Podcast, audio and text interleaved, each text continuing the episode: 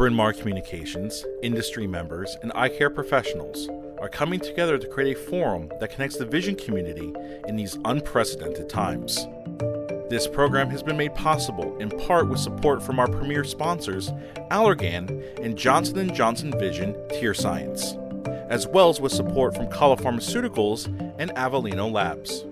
Hello, everyone. My name is John Kitchens with Retina Associates of Kentucky in Lexington, Kentucky. And I'm here again with another new Retina Radio COVID 19 uh, report. And this time we've got three guests that are really truly in the hot zone. Uh, with us tonight, we have Dr. George Williams from Associated Retina Consultants in Beaumont, Detroit, Royal Oak. Uh, we also have uh, Gwen Cousins with Retina Associates of New Orleans and Lisa Olmos de Koo, or we'll just call her Lisa, uh, from the University of Washington in Seattle. And I think you'll find that they will provide a lot of us across the United States who have yet to be impacted by uh, the coronavirus of COVID 19 as much as they have unique insights uh, into what they're going through, what they wish they would have known, and just in general advice for us as we traverse this uncharted territory.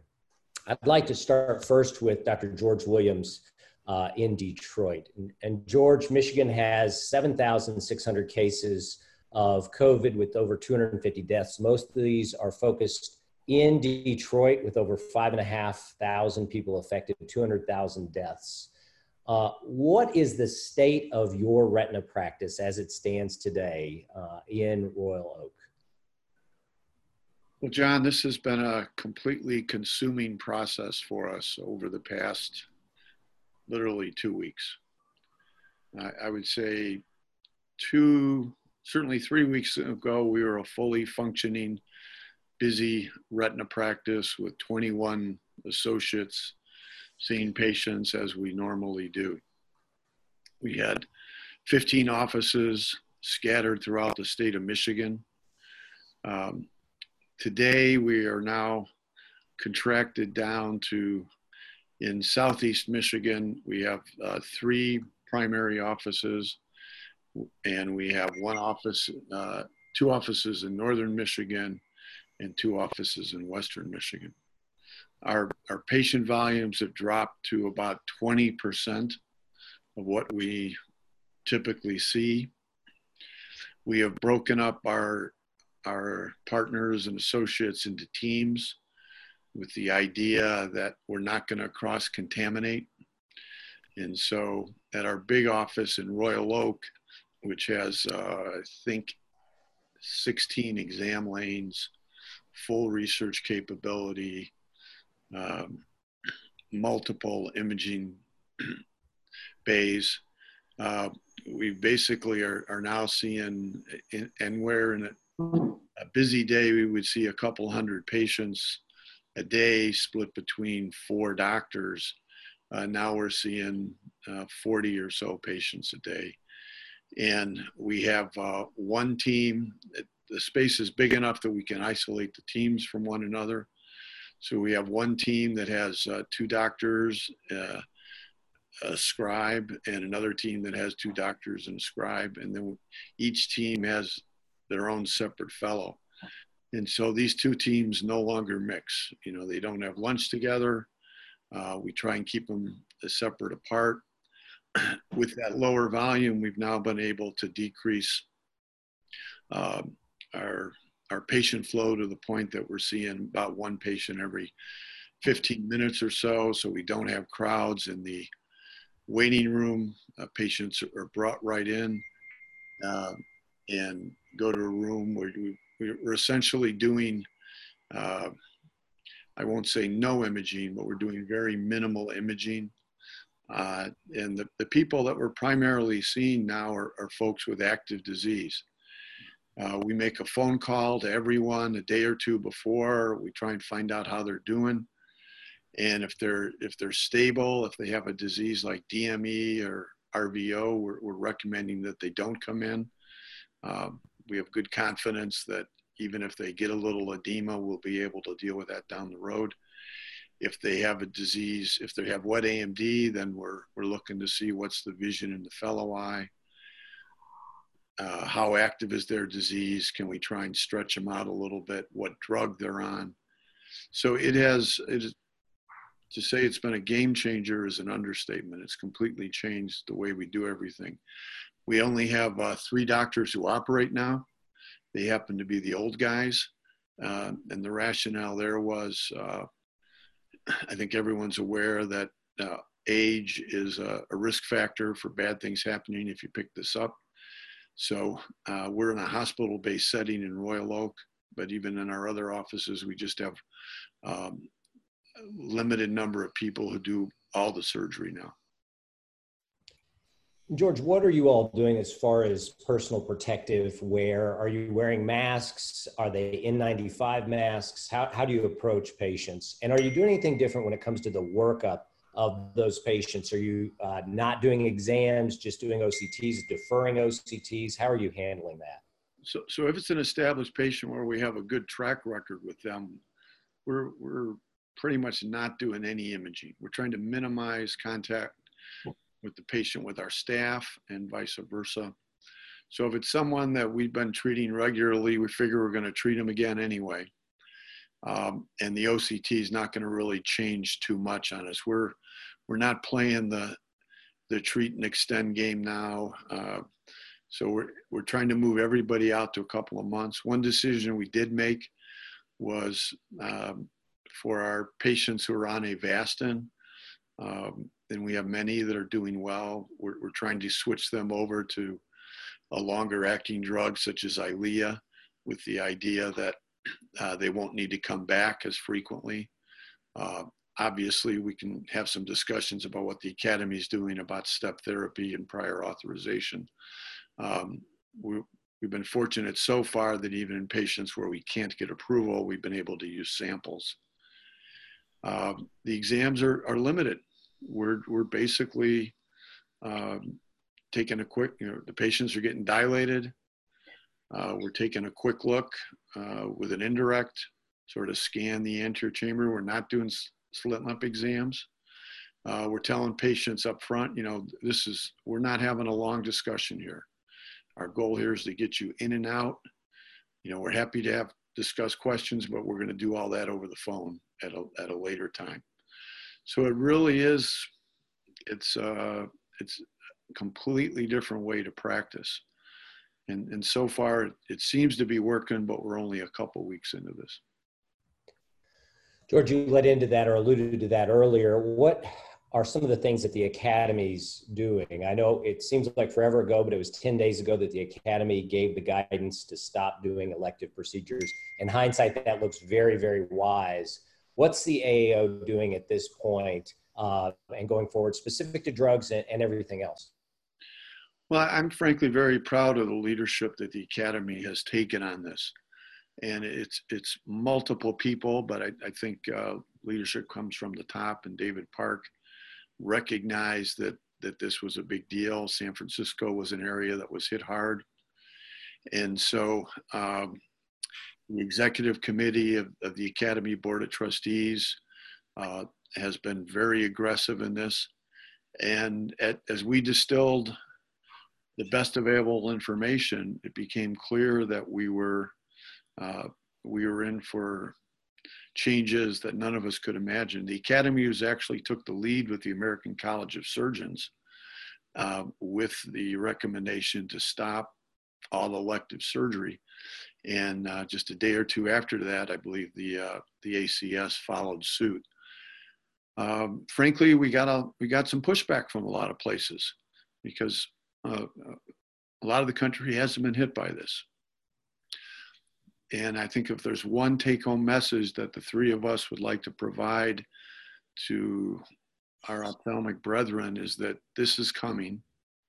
There's no reason to believe your area is not going to be hit and that you need to prepare as quickly as you can for something that's going to change your life literally overnight.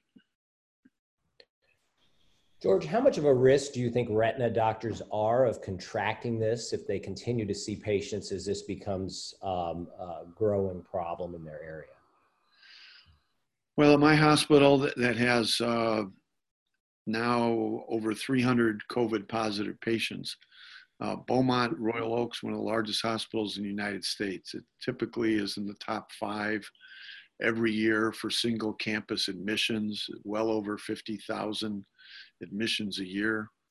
Uh, and it has just totally disrupted everything that uh, that our hospital does. Again, we're we're only doing emergency surgery. Our Royal Oak practice is hospital based, which is fortunate because virtually every ASC in our area is shut down now. So our surgical volume is actually pretty steady. Uh, yesterday I did five cases. Uh, two of them were from people 100 to 200 miles away because there's just no place for a, a, a, recent retinal detachment to get fixed now in our area. The, uh, the, the changes uh, to everything that's going on in the hospital.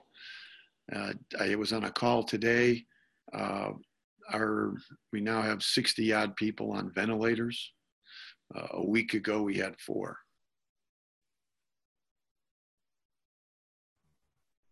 Wow, that that's remarkable. That's actually very very scary. George, do you ever foresee a time when the academy will come out and say that no one should be seeing anything other than just detachments? No, I think that I think we treat a lot of diseases that do require acute care. So, what our hospital's done is, uh, since I serve as chief, uh, I have to screen every operation that gets booked in ophthalmology. So my plastics guys come to me and say, you know, I got an orbital mass. Can we do this? My glaucoma guys say, you know, we have an uncontrolled pressure of 50. Can we do this? But I'm I'm canceling a lot of stuff. You know, if if you're trying to get a case on because you think it's a basal cell lid tumor, that's not happening. And if you think you're going to get a macular hole on or a macular pucker on, that's not happening. And the reason is is our, our hospitals basically now converting post-operative care units to intensive care units.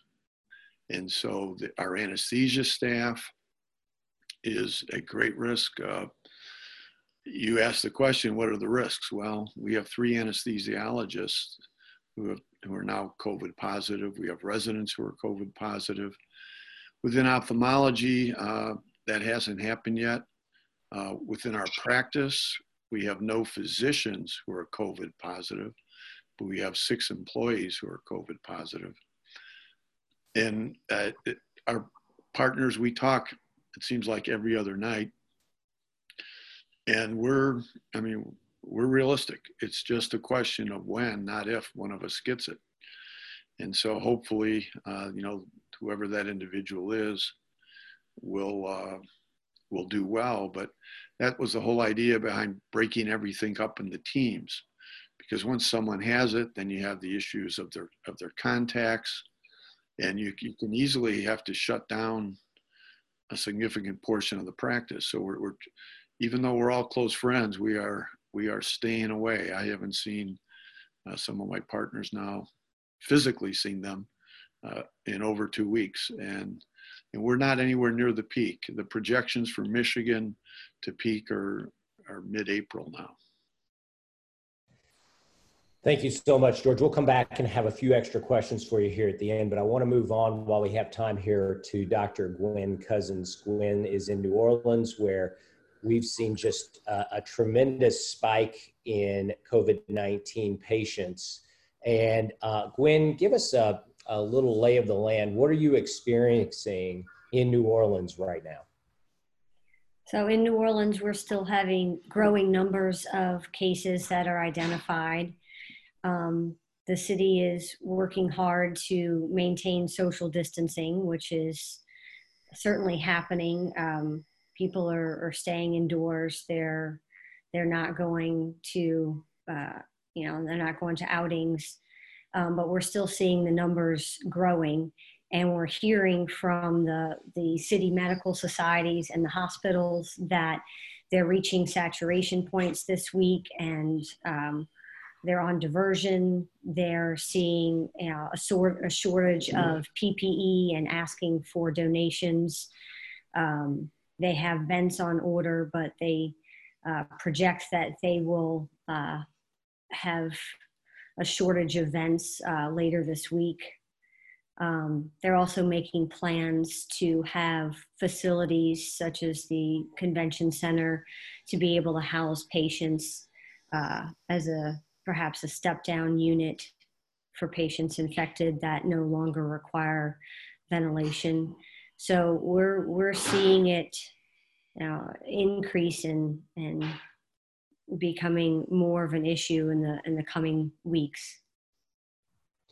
And how does your practice specifically look at this point? Uh, are you still seeing patients routinely? Do you still have a full cadre of staff? What's it look like for you individually? Um, well, we are still seeing patients, albeit very low numbers. We're about 25% of our volume that we were just three weeks ago. Um, one thing that we did that uh, I'm happy that we did is uh, early on we sent home any staff that wasn't essential for patient care, our billers, supervisors, and they're all working from home. So that has helped tremendously. Um, I think that there was a delay in New Orleans with identifying early cases. Um, we weren't aware that it was here, we weren't testing for it. And uh, we were seeing patients maybe three weeks ago that we should have been turning away uh, and getting the numbers even lower sooner. And, you know, there's a lot of questions about Mardi Gras and the effect that Mardi Gras had with this. Um, were doctors warning the area officials don't do Mardi Gras? And was that ma- the major culprit for the spread uh, of the coronavirus in New Orleans? I think Mardi Gras was certainly a contributing factor with the volume of people that are in the city at that time. There's there's no doubt that that contributed to rapidly growing numbers.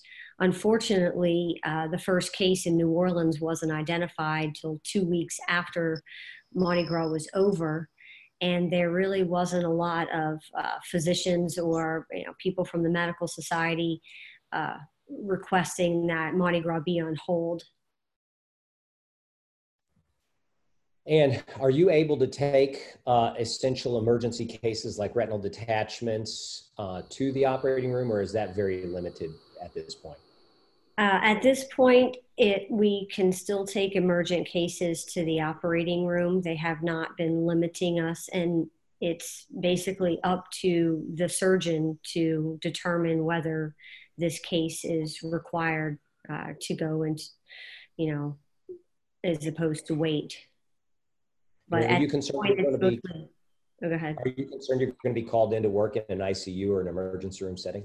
I, I am concerned about that. Um, so far, they they have not uh, called us in to work uh, in the hospital or in the ICU or in the emergency room, uh, but they have been discussing it at, at the uh, meetings of the city's medical society. And what do you think is going to be next? What do you think New Orleans is going to look like in two weeks, uh, both from a ophthalmology retina perspective, but also just from a healthcare perspective? Um, I think two two weeks, uh, the condition is probably going to be a little bit worse than it is now as we're seeing hospitals uh, on diversion and running out of supplies. Um, yeah, un- unfortunately, I, I, think in two weeks it, it won't have turned the corner just yet. As far as ophthalmology practices, it's probably going to be very similar. I mean, at this point, we're only seeing you know, the most urgent patients that require treatment you know we're screening them and having them not come in if if it's not absolutely necessary.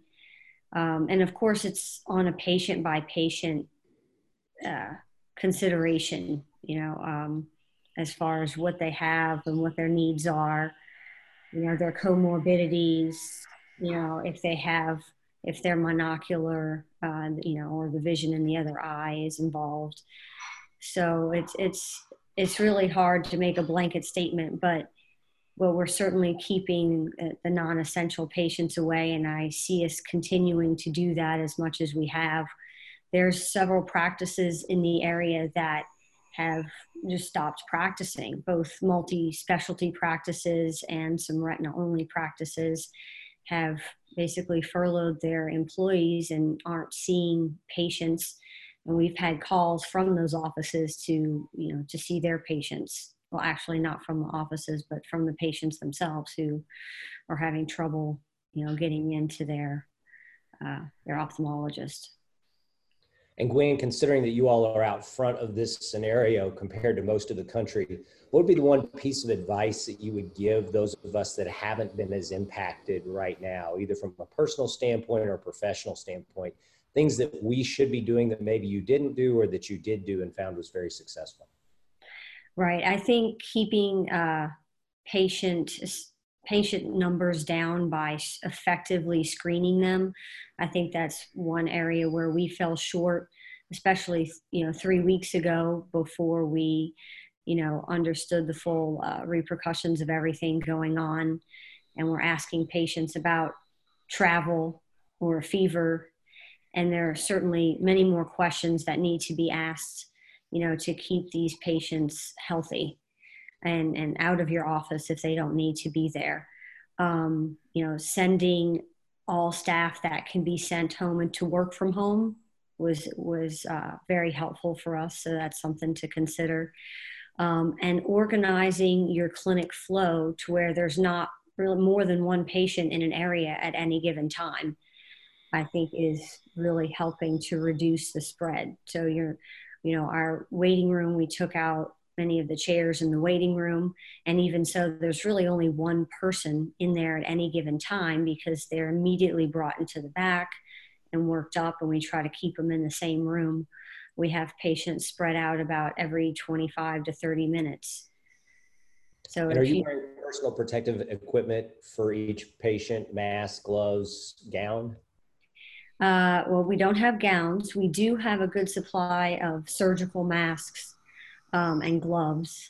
And we are using those when we see patients, and we're offering patients the option of wearing a mask if they so choose. Great, great. Thanks, Gwen. We'll come back with a few more questions here towards the end. And now we'll move on to Lisa Olmos, who's in Seattle at the University of Washington. And Lisa, you have been affected by this the longest. I think Seattle was really the first hot zone of COVID cases. Um, Lisa, first of all, are you all over the hump now? Are things starting to normalize, or are you still kind of in an unusual place? Uh, no, no, John, we're still very much in the thick of it. The, the, as you alluded to, the first U.S. case was reported in the Seattle area in late January, and we had the dubious honor of having the first U.S. death, known U.S. death from COVID in late February. It was really in early um, March when the disease really got on everyone's radar here. And we had a command, University of Washington Medicine had a command incident center set up. We had a task force within our Department of Ophthalmology, and the word was really out.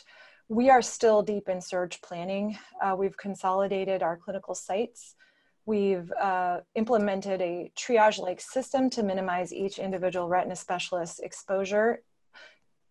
Planning, of course, as Dr. Williams alluded to, that some of us will fall ill and need others to cover for us. And we're expecting peaks sometime within this month of April. In fact, just today, um, we've implemented uh, routine preoperative testing for COVID 19. We're, we're fortunate to have a really good virology lab. And so I have three cases booked tomorrow, all retinal detachments. And today, all of them got nasal swabbed, and we will expect the results tomorrow before those patients have surgery. And we are avoiding general anesthesia whenever possible to reduce uh, chance for droplet contamination. Um, if general anesthesia is necessary, such as if they are a child or have severe claustrophobia, uh, we're planning on intubating and paralyzing with deep extubation and any measures such as local anesthetic to reduce the cough reflex, draping fully down to the feet um, to direct the airflow down toward the feet and towards the ground, uh, and trying to stay out of the room at the times of extubation. That's really amazing. It sounds like then your your duration of experience with this has led to some market changes compared to maybe what the rest of the country is doing. Yeah, you know, it's really easy to underestimate how quickly this virus can spread within a community. Um, and by now, I think many of us in the Seattle community, if we don't have friends or family who have been impacted and COVID positive, we certainly have friends of friends. And so um, it's, it's, it's an interesting feeling. Uh, we, luckily, um, many of our tech companies that are based here in Seattle um, had uh, experience uh, dealing with uh, the outbreak in Asia and adopted social distancing and work from home very early. We're a very uh, tech heavy, tech savvy city, um, Amazon and Microsoft. So I think that that helped us. But I think it's really important to treat everyone that you interact with in a clinical setting as a potential asymptomatic carrier. Um, I've I wear contact lenses a lot, but now I'm on glasses. I have long hair. It's up in a bun. I've got a surgical cap on and a mask and I change into scrubs and um, change out of them at work and just take a decontamination shower before I go home with my family. And are they testing doctors routinely in Seattle now, even asymptomatic doctors? No. Um, if anyone has any hint of symptoms, though, we have um, testing available to us with a, about a 24 hour turnaround. And you had several outbreaks, uh, the biggest one in the nursing home um, that resulted in many deaths there do you do anything differently with your nursing home patients? Do you try to um, not see them as often? Do you take extra precautions? How do you handle a nursing home patient? Well, yes, uh, we do the phone screening ahead of time. And if, let's say, for example, most common scenario would be a macular degeneration patient, we have to take uh, into account the status of the fellow eye. If you're just treating one eye and the patient has another eye that's doing well, um, a lot of times those uh, nursing home patients will have a family member such as a child with whom you can communicate and talk about risks and benefits of bringing the patient in or not and certainly as i said we treat every patient that we see in the clinic as a potential carrier so it sounds like uh, even though you've been going through this for almost a month now in the seattle area things really haven't normalized if anything they've gotten more directed towards isolation and trying to prevent the spread of this. Absolutely. Right? Absolutely. Uh, you know, it's our feeling that this is a marathon and we're just, you know, entering the first mile of it. Um, and we're learning what works and we're trying to adopt the measures that are most protective for all those around us. We don't know what, what to expect. But it's important to stay ahead of the curve. Um, if you wait for official guidelines, to come out and, and don't think for yourself, you might regret that. And retrospectively, if you were to go back three weeks ago, is there anything you would have done differently uh, now at this point? Well, I, I, do wish we had started um, thinning out our clinics sooner. Um, in early March, we started posting signs on the front of our clinic doors warning about COVID, stating the symptoms that people can have, and putting a phone number. Turn, turn away and call this number to look for help. Um, early on, we started, um, you know, trying to purchase and make these slit lamp shields, kind of sneeze guards for everyone, but I wish we had done that sooner as well. Um, overall, though, I, I've been really pleased with the task force that our department set up and how hard everyone's been working to consolidate care and set up a triage system for our patients because we where, are a safety think, net. Where do you think you'll be in three weeks, four weeks from now?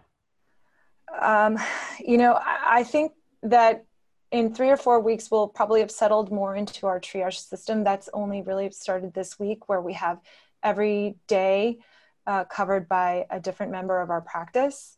Um, and there's one person in the OR on any given day and one person in the clinic on any, any given day. Um, and I, I think that right now there's still a number of patients who aren't aware of the gravity of potentially coming in to the medical center and being exposed, I think the message will be out and will be more streamlined. Um, but I, my concern is that we may, uh, although we haven't yet had any member of our ophthalmology team test positive, um, we've had some fevers that have tested negative that, that some of our team members might be out and we might need to, to cover for them. That's very insightful, Lisa. And hang in there just a minute and we'll come back to you. But I'd like to go back to George here for just a minute and talk about some of the uh, things that the Academy is doing on the billing front. You know, we just received an update that Medicare is now allowing us to do um, kind of an advanced reimbursement model, George. First of all, are you taking advantage of that? Are you taking advantage of some of the um, uh, initiatives from the government as far as helping with reimbursement for staff that have been uh, laid off or that you keep on and, and, whatnot? How are you dealing with those those types of things? So uh, first of all, I would encourage everyone to go to the Academy website. Uh, we have, a, I think, an excellent resource there. It's the first thing you see when when when you log on. If you just click that and go to the page, it will address uh, practice management issues. It addresses uh, the business side of things as well. So we're um, we're pleased. The Academy is pleased that, that in the CARES Act there there does appear to be significant opportunity for physician practices to access uh, funding, and so that's something that every uh, practice, every retina practice certainly needs to become conversant with. There are resources on the Academy website. You can go to CMS, but there is going to there's going to be a couple of opportunities. The first will be uh, accelerated payment from CMS. So what they're going to do is they're going to look at sort of what your track record for payment was, and you're going to be able to apply to get paid for services at about the same rate that you have historically. Now, this is not a grant. This is just paying you money up front that eventually will be taken out of future services, but it's a way for you to try and maintain some cash flow. So that's uh, that's one opportunity that people need to become conversant with quickly. So talk to your practice managers, talk to your practice attorneys, and and see how you can do that. Uh, the Academy has also been active with our industry partners. In our space, of course, the two big ones are Regeneron and Genentech. And so we have requested and have received uh, help on accounts payable. Uh, I, be- I, believe that Regeneron is now uh, starting with purchases after March 1st, gone to 150 days payable That'll be very helpful. And Genentech has gone to 120 days. Um, the obvious issue is that when you're seeing 25% of your normal volume and you're trying to keep your employees employed and paid and you just don't have the cash flow uh, frankly the last people our practice would be paying would be the drug companies and so now that we have this opportunity, we don't really have to worry about that. So uh, kudos to both of those companies for stepping up and, and doing the right thing. So those are immediate issues that practices need to understand mm-hmm. and incorporate. Secondarily, uh, the Academy is, uh, through its various Washington connections, uh, we are looking at the issues of prior authorization and step therapy. And our position is very simple. Practices that, um, as Gwen described, you've lost all of your support staff, they're working from home. We don't have time to play the prior authorization game, the step therapy game. We think that patients should have access to whatever medicine that doctor believes is in their best interest. And since we're trying to extend the the treatment interval as much as possible. Where we have evidence that certain drugs may last longer, uh, those are going to become our, our preferred drug. Uh,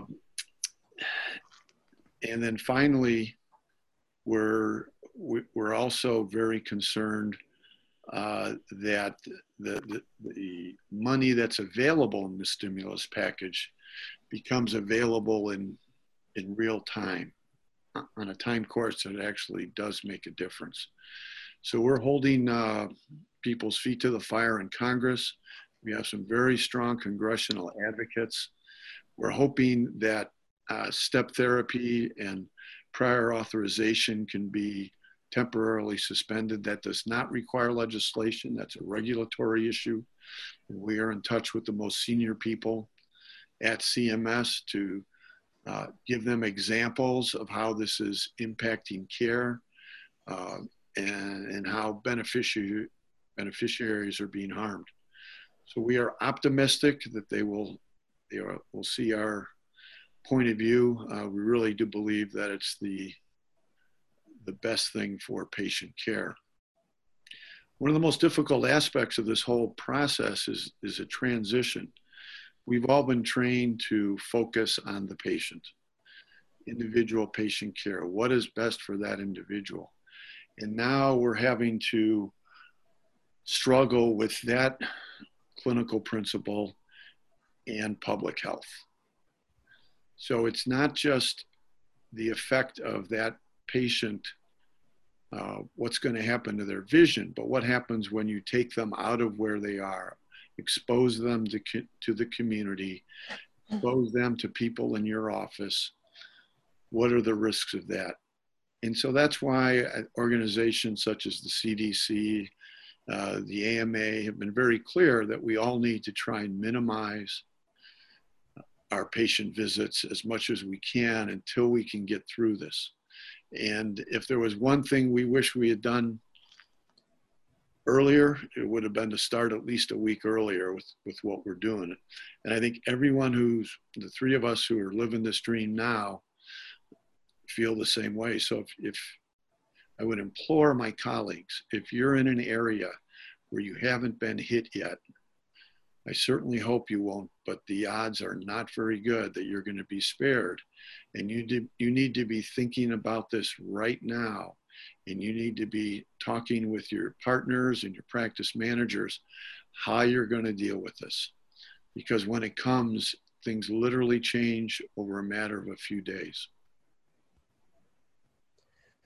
George, that's that's great advice, and I think that's um, that's really good advice to close on here. Unless any of the panelists have anything else that they want to add, I want to thank you, George and Gwen and Lisa, for taking time out tonight uh, for the new Retina Radio COVID nineteen uh, hotspot coverage. This is such a critical time, uh, not just for retina and for ophthalmology, but for our patients and our society. And so look forward in the coming weeks for more uh, updates from New Retina Radio. Thank you all. Bryn Mawr Communications, industry members, and eye care professionals are coming together to create a forum that connects the vision community in these unprecedented times.